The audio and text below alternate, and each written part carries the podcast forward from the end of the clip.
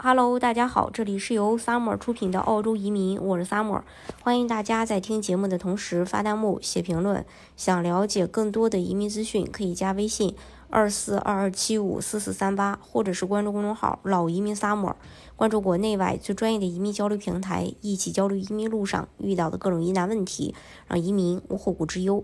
澳洲内政部长在澳媒 AFR 发表了一篇评呃评论文章，主要就是讲述接下来的移民改革问题。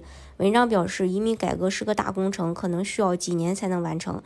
具体的，今天我们一起来看一下啊，在上个世纪，我们的国家通过邀请世界各地的人们前来帮助我们的事业，取得了重大的成就。移民一直是我们的特殊调味料。从战后不定居的就灭亡的号角，到我们从1990年代经济衰退中，嗯，以技能为导向的反弹，我们移民系统在满足当下需求时为国家提供帮助。但是，我们今天的移民系统如何适应澳大利亚的旅程？该体系旨在解决哪些国家的问题？我担任内政部长已经八个月了，但还没有人能够清晰地回答这些非常基本的问题。这部分是讽刺，部分是巨大的机会。澳大利亚面临着一系列极其重要的挑战，我们的经济陷入了生产力的低谷，我们在做事方面已经停止变得更好更快，家庭收入中位数已经停滞了十年，我们的气候正在发生变化，像。净零经济转型的机会是巨大的，但我们不具备实现这一目标所需的技能。我们的老龄化人口迫切需要健康和老年护理人员。我们面临着1940年以来最艰难的地缘政治环境。我们需要快速建立主权能力。移民可以帮助我们解决这些国家的问题，但它不会在目前的状态下发生。我们的移民系统复杂，缺乏战略性，昂贵且缓慢，无法为企业、移民或我们的国家提供服务。过去，澳大利亚曾邀请移民来这里安家立业，永久性居民和公民身份一直是澳大利亚的方式。然而，今天我们庞大的、非战略性的、没有上限的临时计划已经成为我们移民系统的核心。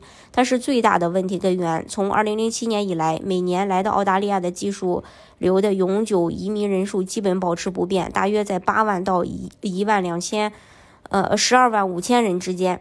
嗯，在那段时间里，澳大利亚临时移民人数激增，目前已经达到一百九十万。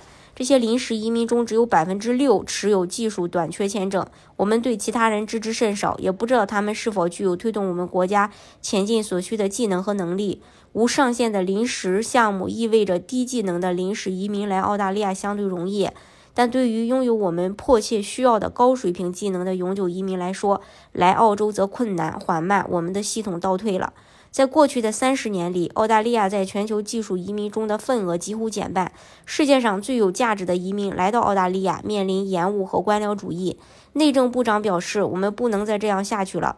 所需的改革项目在范围和规模上都非常重要。重要的是，这并不一定意味着更多的移民，这意味着更多的关心、时间、关注、关注和策略，以便在我们需要的时候让合适的人来这里。”为此，我们需要重新审视该计划的结构，重新平衡永久性与临时性。我们需要加强对技能的关注，并从战略上思考我们正在努力填补哪些空白，以及我们将在哪里找到他们。我们需要积极地向高价值移民推销我们的国家，而不是坐等我们得到谁。我们需要解放流动人口的潜力，妥善整合流动人口培训教育体系和劳动力市场。这些是我们政策改革的大方向。我们在这里概述了很多问题，但对我们来说，更重要的是巨大的机遇。